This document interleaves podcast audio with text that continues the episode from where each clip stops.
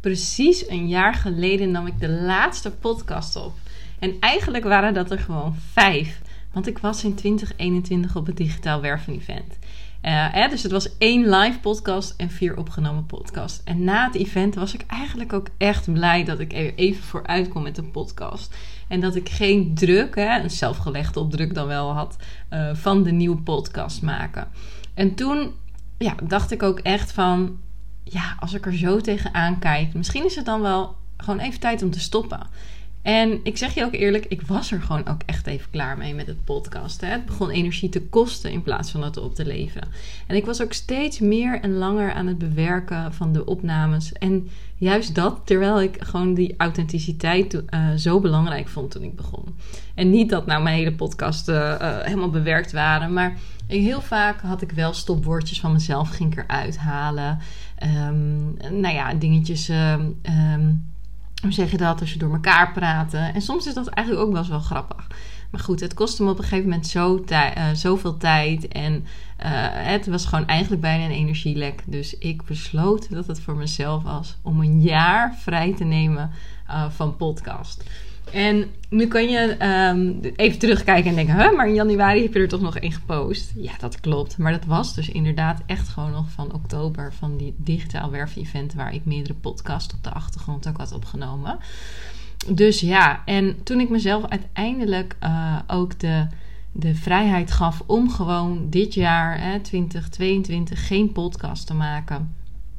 Ja, merkte ik dus ook uh, en ik zeg 2022, maar ja, het is natuurlijk eigenlijk, het was een deel van 2021 en een deel van 2022.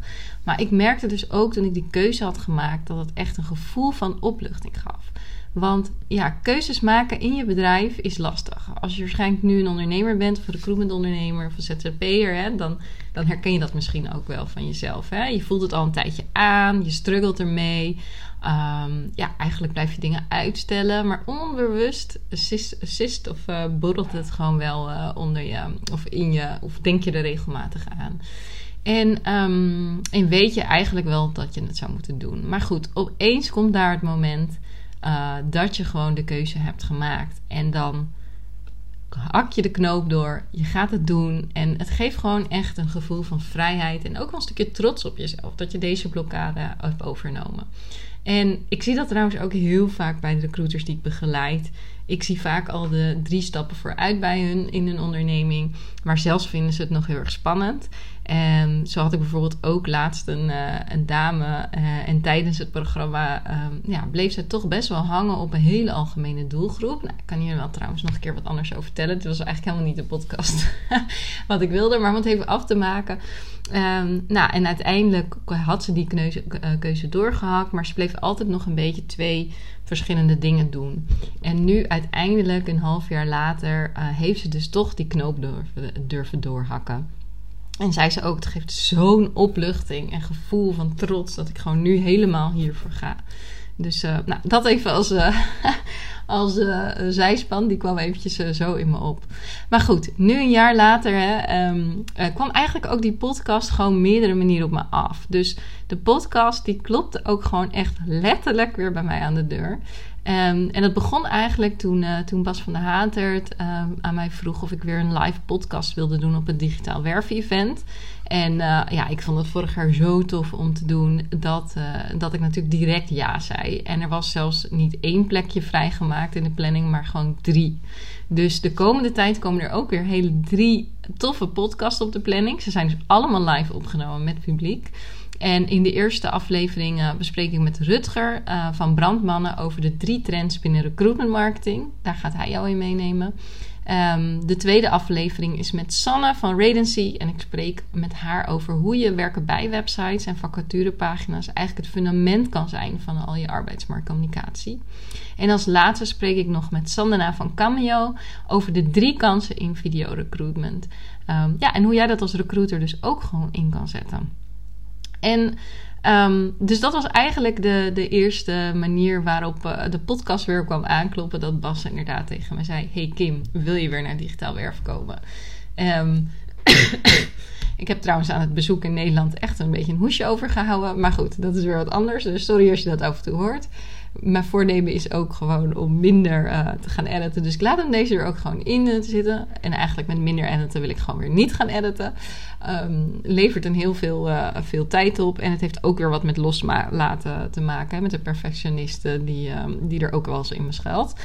Um, maar goed, dus als uh, eerste Bas die mij vroeg. En daarna, um, daarnaast kreeg ik echt onwijs veel DM's van mensen dat ze um, de, de, afgelopen tijd wel, of eigenlijk afgelopen jaar wel hoor, dat ze, dat ze bijvoorbeeld aangaven: joh, ik luister je podcast en ik heb er zoveel aan geleerd.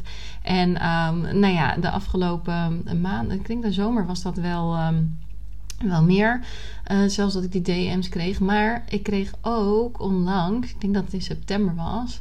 Ik had iemand toevallig geconnect uh, op LinkedIn. En die vroeg ook gewoon letterlijk, die zou ik letterlijk tegen mij. Ik volg je echt al heel veel. Uh, ik luister al je podcast al een tijd. En wanneer komt er weer een nieuwe aflevering? En ja, dus dat, uh, uh, nou ja, was wel echt alweer de derde ding wat ik me besefte dat de, dat de podcast stond aan uh, te kloppen. en ik werd ook laatst ineens getagd door een bedrijf um, die ook veel zelfstandige ondernemers heeft. En die zei, joh, dit is, luister deze podcast. En later werd ik nog een keer in een lijstje van vijf podcasts getagd. Dus ik dacht, oké, nu klopt het zoveel aan bij mij. Ik moet er weer wat mee gaan doen. Um, en eigenlijk ook als ik in de afgelopen jaren echt wel iets geleerd heb, dan is het als dingen op verschillende manieren naar je toe komen, dat je er eigenlijk iets mee zou moeten. Uh, en niet per se jij, maar dat heb ik bij heel erg uh, in mijn uh, situatie. Um, ja, en dus de komende tijd heb ik ook gewoon besloten om weer lekker aan die podcast te gaan. Waar, um, of te gaan, aan de podcast te gaan, dus de podcast te gaan maken, waarin ik jou gewoon ook hele concrete tips ga geven wat jou als zelfstandig recruiter in de praktijk ook echt gaat helpen. Dus enerzijds hebben we een stukje interviews, hè, en onder andere de drie kick-offs met uh, digitaal werven, maar anderzijds ga ik ook weer veel meer zelf Um, podcast alleen maken. Ik ben het afgelopen jaar als, als recruiter, ondernemer op mijn expertisevak uh, met employer branding, de recruitment marketing, ben ook weer enorm gegroeid. Um, dus dat wil ik natuurlijk ook weer heel erg met jullie, uh, met jullie delen. Um, nou, zo ga ik bijvoorbeeld ook vragen die ik van klanten krijg uh, beantwoorden. Hè? Dus van de deelnemers in mijn programma Meer Goede Kandidaten.